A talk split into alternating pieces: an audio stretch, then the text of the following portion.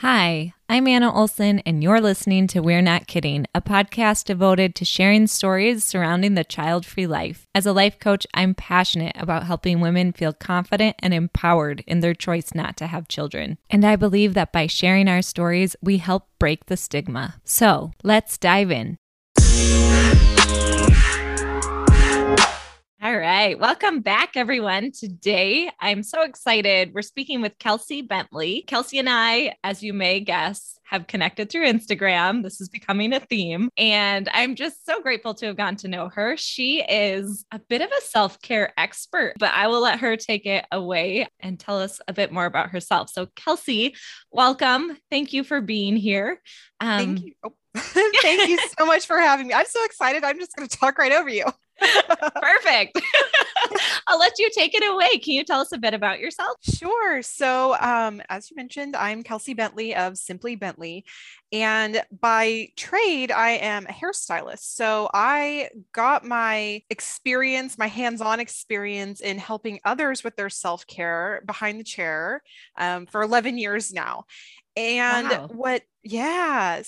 What really kind of brought it to teaching it online and all that stuff was my own self-care journey, because about 5 years into my career, I started burning out really, really bad.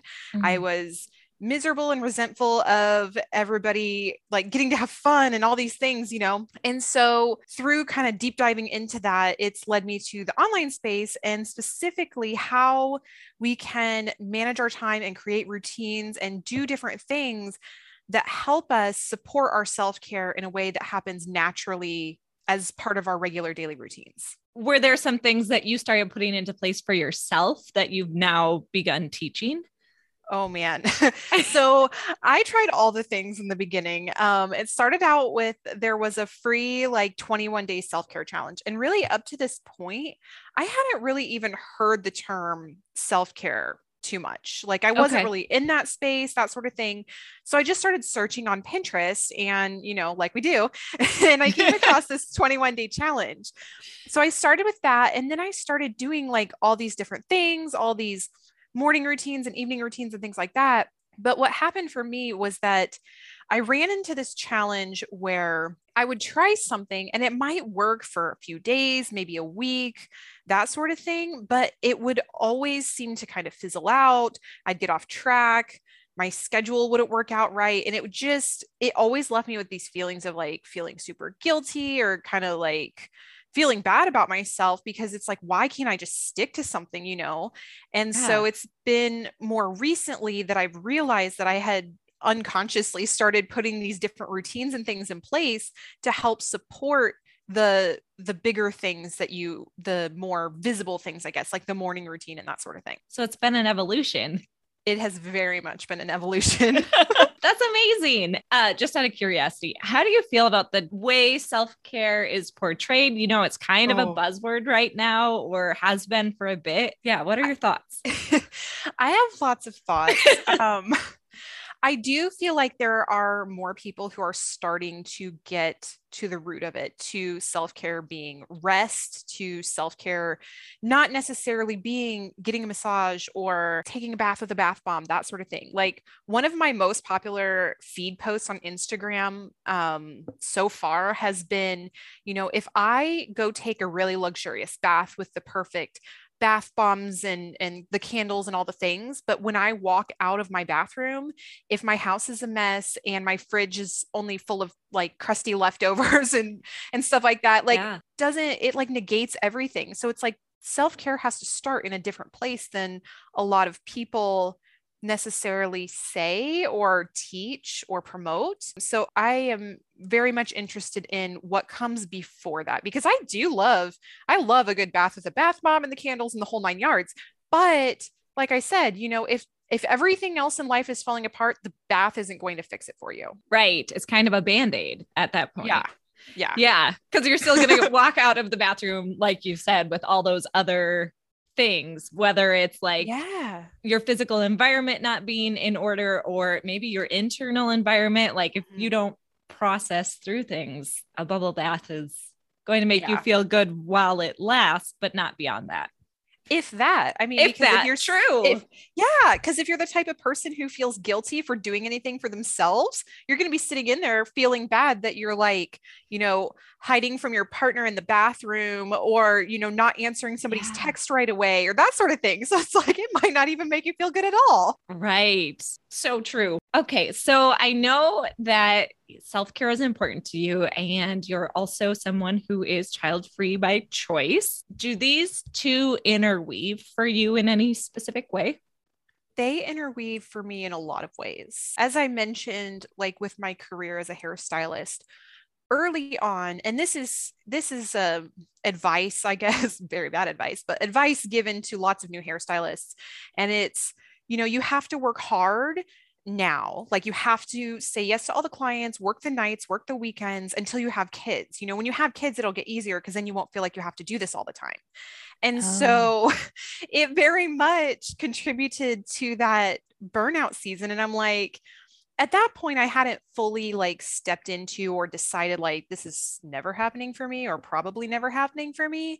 And so it was just kind of like, okay, I'll just do this until I don't have to anymore. And then it was like, no, I don't want to do this at all. Yeah. That whole idea is very much based on the idea that you will have kids and you need to like get those long hours and odd shifts out of the way so that when you have kids, you can like have the ideal shift to work around your children's schedule.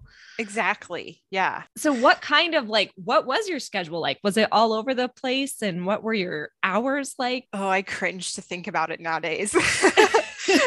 Cause you know, there is a certain amount of tenacity required, especially because I went pretty much straight into being self-employed. And so for a while I worked two jobs. You know, I had a job that I worked as a bank teller during the day. And then in the evenings and on the weekends, I would go into the salon, but I mean, I would be working until 9 or 10 o'clock at night and then be at the bank at 7:15 the next morning. And I would be doing that. Yeah. Like, cause I had, at that time, I had a very traditional, you know, Sunday, Monday off, like a lot of hairstylists do. So I was doing that Tuesday, Wednesday, Thursday. I would work pretty late on Fridays and then like pretty much every Saturday. Like I think those first 5 years, I probably worked 45 or more Saturdays a year. Oh my gosh. Yeah. It was awful. No wonder you had burnout. And it was always a big deal if I had to take a Saturday off. It was like, you know, I was like notifying clients like weeks in advance and like all these things. And now I'm like, no, I work every other Saturday, if that, and figure it out.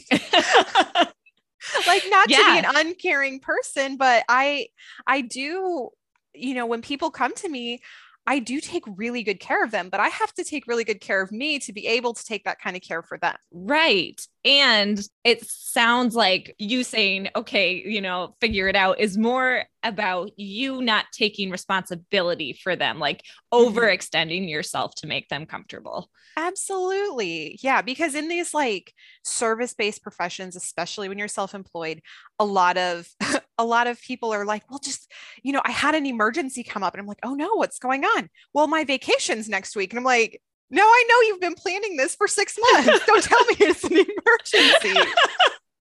Like I thought it was a funeral or something.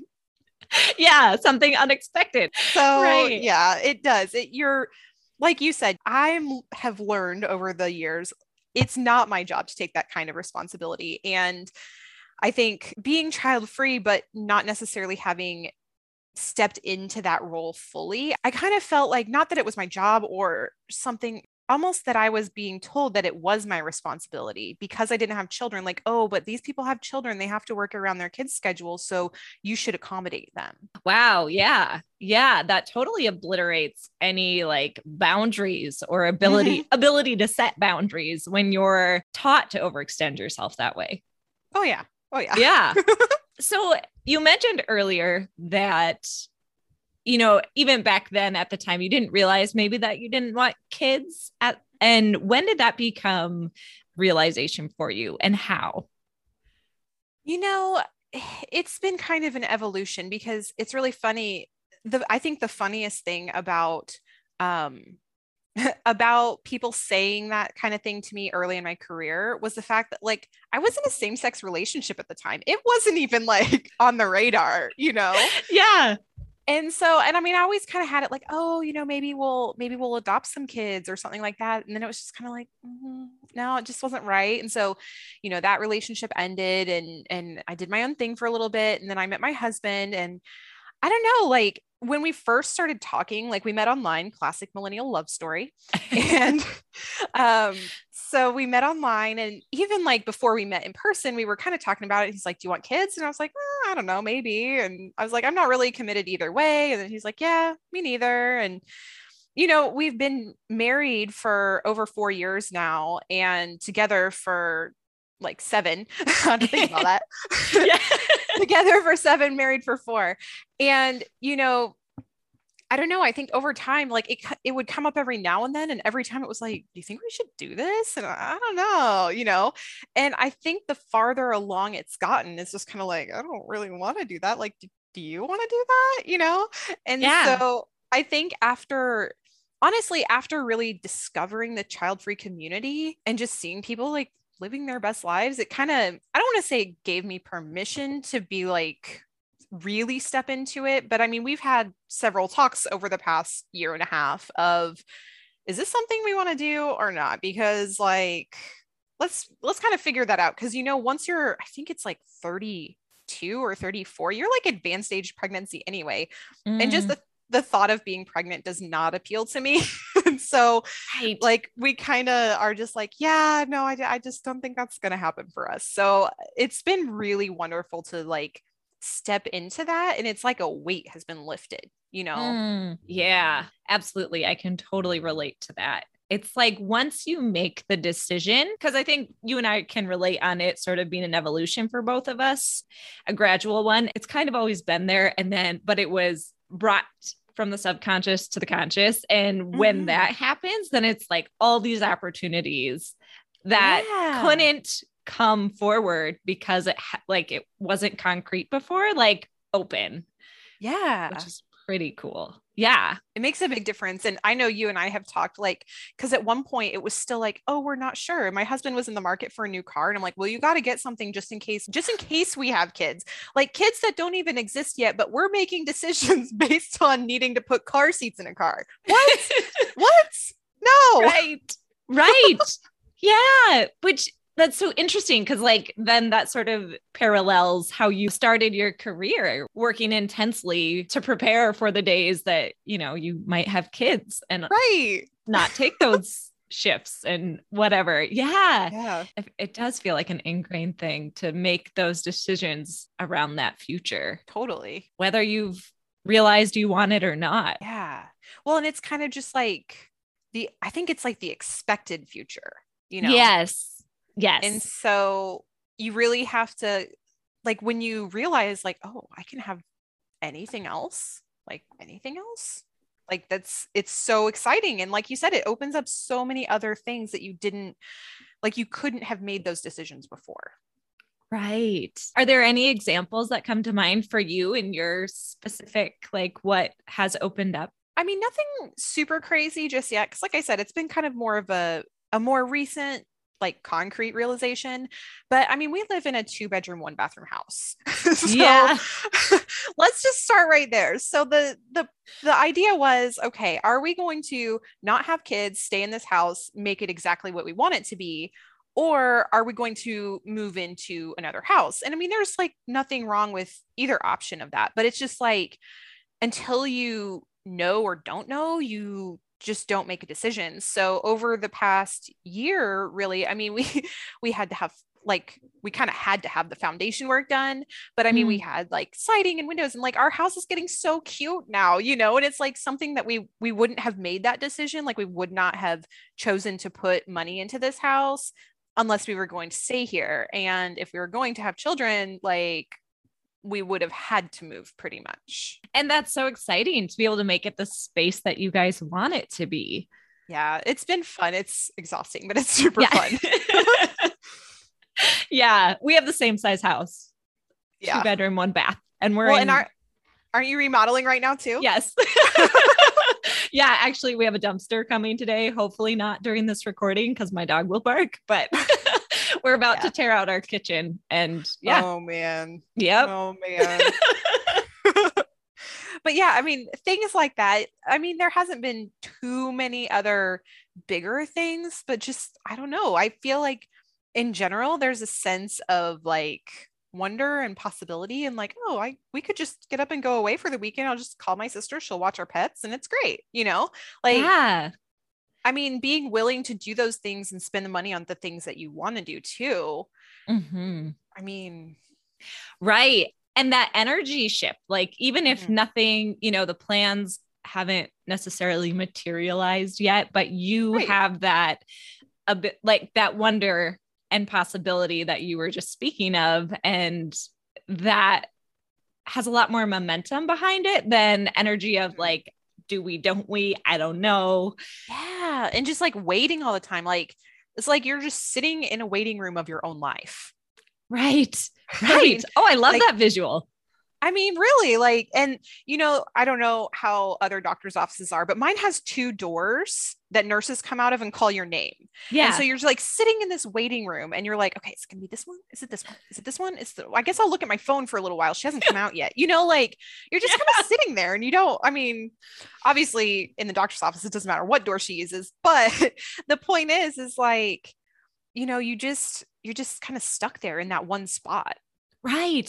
And I love that analogy too, because it's like, you're just sitting there, you're waiting for it to sort of happen for you or for like the decision to just like manifest. Whereas you could get up and walk to the door you wanted. I mean, you shouldn't in a doctor's office, you should wait for the nurse, but but I mean, other people are getting up and going to their doors and, you know, they're moving and going about and doing their thing, but you know, you just kind of sit there and wait. And like, I mean, you had mentioned this before, like if you don't make a choice, then neither door is open.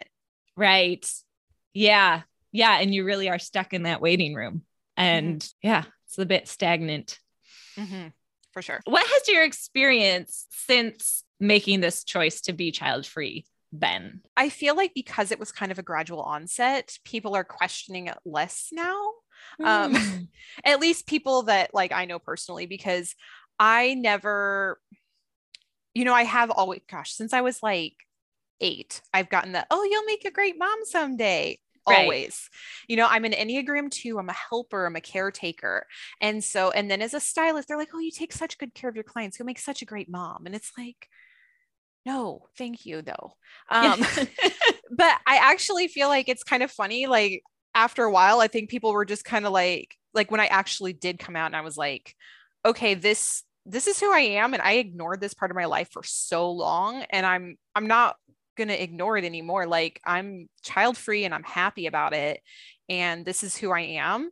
And I did not get a single negative comment on Facebook or Instagram about that. And I really don't think it's like too surprising to me anymore because it has been because people would obviously like, we were getting asked at our wedding, oh, okay. So when are the baby Bentleys coming? And I'm just like, can we just enjoy our day?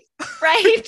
Can we please enjoy this day that I spent a year and a half planning? You know, so we've gotten the questions long enough and people have gotten answers that are, depending on my mood, either snarky or not, sometimes not, but sometimes snarky.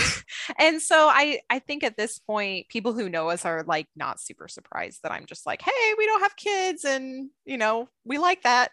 I mean, as you're sharing, it hasn't been without that expectation either.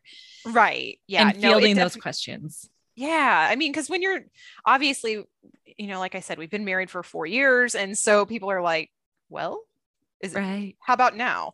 And it's so annoying because it's like, you can't have any piece of good news without somebody being like, oh, you're pregnant. And I'm like, gosh, no, no. Yes. Like we got a cat. Like, yep. Yeah. Totally. Mm-hmm. Have there been any doubts or fears or struggles that this decision has brought up for you? I think really the only time that I kind of struggle with this, and it's something that I, before we necessarily even fully made the decision, the holidays have always been a bit of a challenge. I have a pretty decent size extended family on both sides. Like my mom is one of four, my dad is one of five, and I'm one of three. And so anytime we get together for the holidays, it's like, it's loud and chaotic and fun. And there's like laughing, and there's like all this food, and it's a great time. And I do love that. So I, every now and then on the holidays, I would be like, oh my gosh, like, what will it be like when we're our parents' age or my grandma's age or whatever, you know, but it's like, you can create whatever you want as far as that. But then also, you know, last year we didn't have any of that because of COVID and all that kind of stuff. Yeah. And it wasn't the worst thing ever, you know, like I also didn't hate that either. And I'm like, well, maybe quiet holidays are fine too, you know, even if it does turn out that that's the kind of holidays we have as we get older. But I just think that, you know, that's really the main thing. Like, I'm not afraid of being alone when I'm old or anything like that, you know, because honestly, I think there are a lot of people who thought they wouldn't be alone, who had kids, and they're like, oh, I won't be lonely when I'm old. And like, the sad thing is, like, I worked in a nursing home when I was 16 years old. And, you know, I mean, having kids does not guarantee anything. So yeah, I did too. That was my first job outside of babysitting and lawn mowing. My first like W-2 job was working in a nursing home. Yeah. And also though, I think that experience gives me the perspective to that, like, though people didn't have family, there is staff that cares about them. And so like, you know, if I'm in a nursing home, I might have a great relationship with the activity aide, like I was, you know, so. Yeah. Or the 16-year-old kid pushing the laundry cart, man, they was just like giving you a hard time or whatever, you know, and yeah, I don't know. I mean, there's so many ways to connect with other people and other humans. And I don't think we give other people enough credit of our ability to connect with them. Yeah. I think that's so true. Yeah. Just relationships with other people can be incredibly valuable. Family is important, but it's not the only relationship out there to support us, especially in older years. Yeah, absolutely. Yeah. What internalized societal messages have you just uncovered in yourself through this process? I mean, clearly it had a lot to do with the expectation of what you should do until you have kids. There are so many expectations on child-free women that you should be required to give more of yourself, make up for the slack of others when, you know, when they choose to have children or they're doing things for their children. And I mean, I do think that the phrase, it takes a village, is absolutely true. But I also don't think that it's entirely up to child-free women to make up that gap. And so I think just realizing the internalized need to say yes to any type of request, because I felt for a long time that I had to prove something, that I had to prove that I wasn't like a lazy person or prove my worth or whatever. And so I found myself saying yes to basically everything. And you know, I think that's a very internalized thing from the messages that we send out about child-free women or people. I think that's absolutely, I can relate to that too. I feel like at first I really felt like I had to make up for something. I'm not having a kid, but I want others to still see me as valuable and like I'm doing something with my life. Yeah. But the permission just to exist wasn't there. It didn't, like, I had to get there. I did. But yeah, that's a big thing. And, you know, I think it's kind of pushed in the workplace too, like throwing those without children into covering for other people, whether or not they want to. Yeah. This is maybe similar, but slightly different. What pressures or assumptions have you faced in relation to this choice? Anything different that you would add? You know, I don't think too much that I can really think of. You know, I had a cousin and his wife, and they were together for a very, very long, like they did end up having children or daughter, and it shocked all of us, honestly. But, you know, I just remember hearing how the family would talk about them, because I mean, they had a good time with their child-free life. Like they embraced it from the get-go. They live like in Southern Illinois near like wine trails and stuff. So they were always having like lunch at the winery and, you know, fun things like that. But I remember just kind of seeing the assumptions about, oh, they're having a good time, aren't they? And I'm like, yeah, actually they are. I mean, maybe because we don't really necessarily do that type of thing, or maybe because people just say it behind our backs. I haven't really noticed anything necessarily, but also because it was kind of such a gradual thing. And we, you know, we stay busy with projects and that sort of thing. So I don't know that it's as much, but I have a feeling that maybe some things might come up as we start to really step more fully into our lifestyle. Right. And like that example of your cousins, it's almost like the, I don't know, I maybe I'm perceiving it wrong, but almost like a tone of judgment, like, oh, like, they're having a good time. Right. Yeah. Yeah. Like judgment / jealousy, honestly. Yeah, exactly. And I think that is, you know, I think as child-free people, it can be really hard. Like there is a stigma and we get these comments or those things said behind our backs. But, you know, I think if we take a more holistic look at it, like maybe there, it is a little bit of jealousy. And if we can have compassion for the people, even though it can be offensive, the way it's said or the way it comes off, but like seeing that maybe they're envious because they wish they had that freedom or they didn't realize they had a choice, and putting that lens on it, I think it can help. Yeah. Well, and I was actually listening to another podcast. I'm Friends with You, Not Your Baby. Have you seen that one out? One of the episodes they were talking about when people hear that someone is child-free by choice, the first emotion that comes up in people is envy.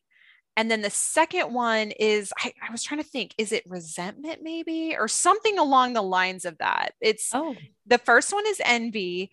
And then I want to say the second one might've been resentment. It was something along the lines of that though, like not real positive emotions. So you can see how people seeing couples having fun together and enjoying each other and that sort of thing. Like, yeah, of course, if they see that they're, you know, and the first thing about, or the first emotion that comes up when you hear somebody is child-free by choice is envy. Of course, like you totally understand where that reaction's coming from. Yeah.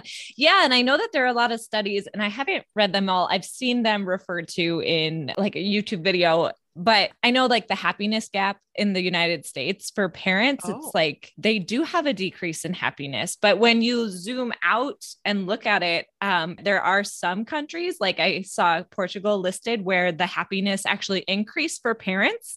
And there's a correlation in the countries where it increases, that country usually has like lower fertility rate overall. So there are less. So those who are having kids, in other words, really want to have the kids. They can't like let go of the idea. And gotcha. But then looking at the United States, there's other factors, like a significant portion of income goes into child raising because child care isn't as not supportive, whereas other countries may have better support systems. And it was just like mind blowing. So to hear you talking about the envy and the regret, and then thinking about the happiness gap, it totally makes sense. Yeah. You know, that those might be the emotions that come up. Absolutely. What advice would you give to someone who is trying to decide whether or not they want kids? I would advise to just step back from the decision a little bit. I would ask yourself what kind of life that you want to have, what supports that type of life best. Because as I mentioned, it was a very gradual decision for me. And if you can't make that decision right away, just don't stay in that energy of waiting. Even if you decide to change your mind later, for right now, choose to be child-free and choose to enjoy yourself as a child-free person. And if you change your mind later, which I'm not saying anybody has to or will or anything like that, because everybody's like, you'll always change your mind.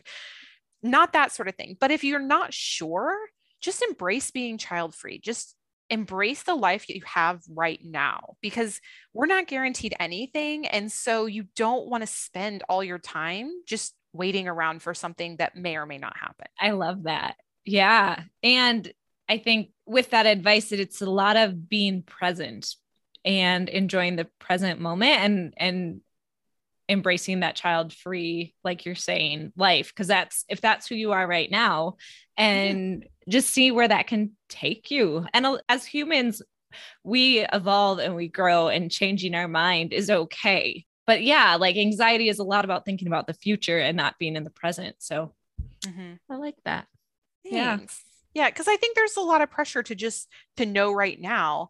And then, as I mentioned before, if you're in that energy of waiting, you're just going to be making all of your decisions based on a hypothetical future. And so then if you come to the choice later and you're like, oh, I definitely don't want kids, then you've just kind of wasted a bunch of time making decisions based on hypothetical children you're not even going to have. Right. Yeah. Like you were making decisions that supported a future that actually isn't going to come into reality. Is there any advice or encouragement you'd give to our child-free listeners? You know, anything self-care related or just in general? Sure. Yeah. So I find I'm talking to the people pleasers right now, because when you are a people pleaser and you're child-free, as I mentioned before, there's so much pressure to prove your worth, to do the extra things because you don't have kids. And I would just encourage you not to deal with that. Like just stop being open to that. You can, I mean, I don't think that being of service to others is a bad thing. I think it's wonderful to be of service, but you want to come at it from a clean place. You want to come at being of service, not from people pleasing or not from a sense of guilt or obligation or trying to prove your worth.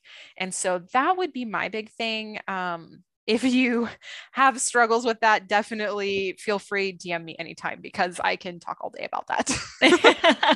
Yeah, that proving your worth. Just remember, you're already worthy as you are and valued. Yeah, that's big. Are there any resources that you have been helpful to you or you might encourage people to take a look at? I mean, honestly, all of your stuff. I'm being very serious. One of my first friends who is like boldly, unapologetically child-free, she's petite_fa on Instagram. Her name's Paulette. And that's who actually sent me your account. But she was the first one that I really saw like unapologetically, happily child-free and like no bones about it. And I just like so admired that. And so we connected, you know, and I mean, I want to say there's maybe like a 10-year age gap difference from us.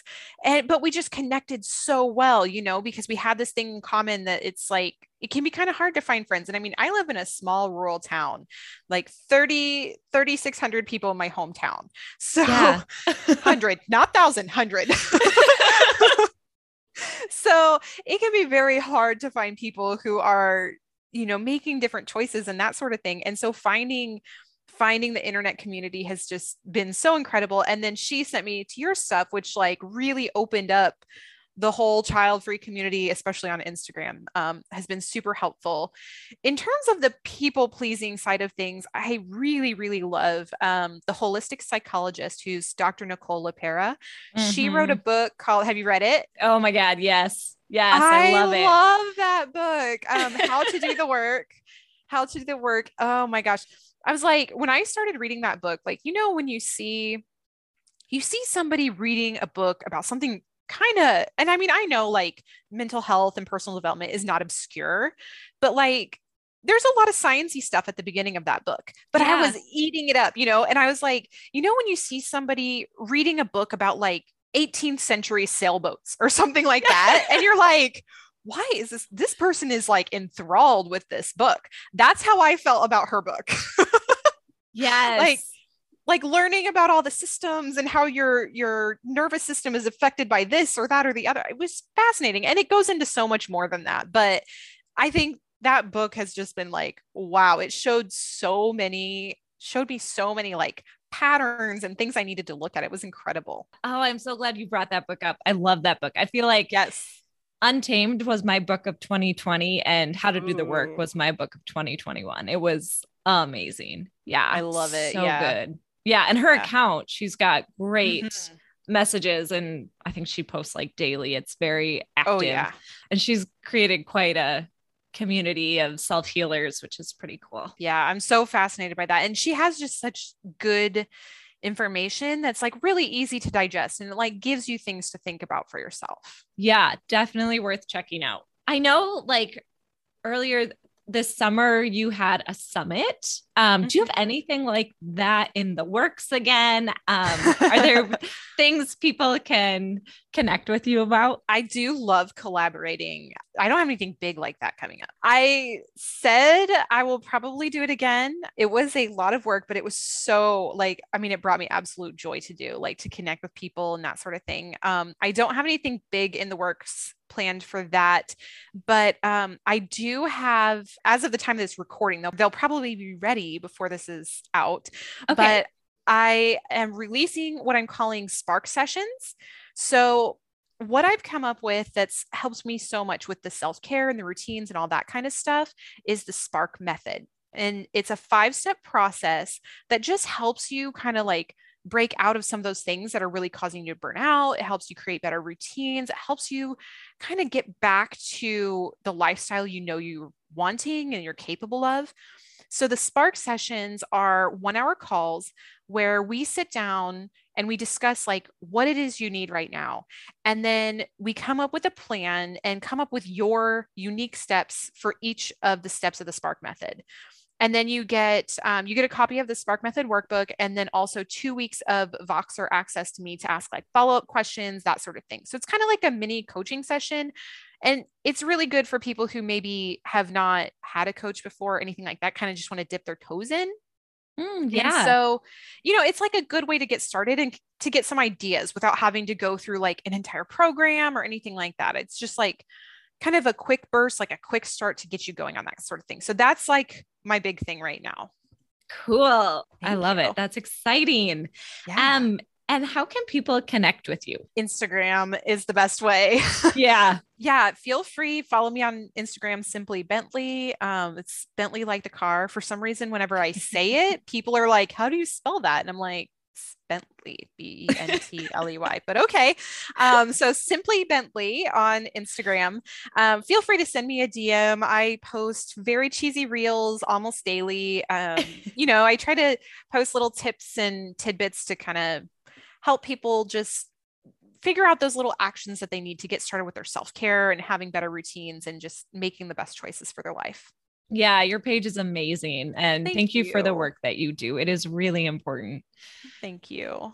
Yeah. Yeah. It's really quality stuff too. So Aww, thank you. I'm like, yeah, so flattered right now. Well, Kelsey, thank you so much. It has been an absolute pleasure talking with you. Thank you for being on the podcast and thank you for what you do. Thank you. Thank you so much for all of your work. 'Cause like I said, finding you and meeting you was my introduction to like a big part of what could be. So thank you. Oh, I'm so honored. And thank you for having me. Yeah, my pleasure. All right. Well, thanks everyone. And we'll catch you next time. Hey listener, real quick before you go. If you're curious what it might be like to work with a coach around any aspect of your child-free life or the decision to have kids in the first place, you can book a free 45-minute clarity call with me through my Instagram page. My handle is @CoachAnnaOlson, and you'll find a link to book your session in the link tree. I cannot wait to talk to you.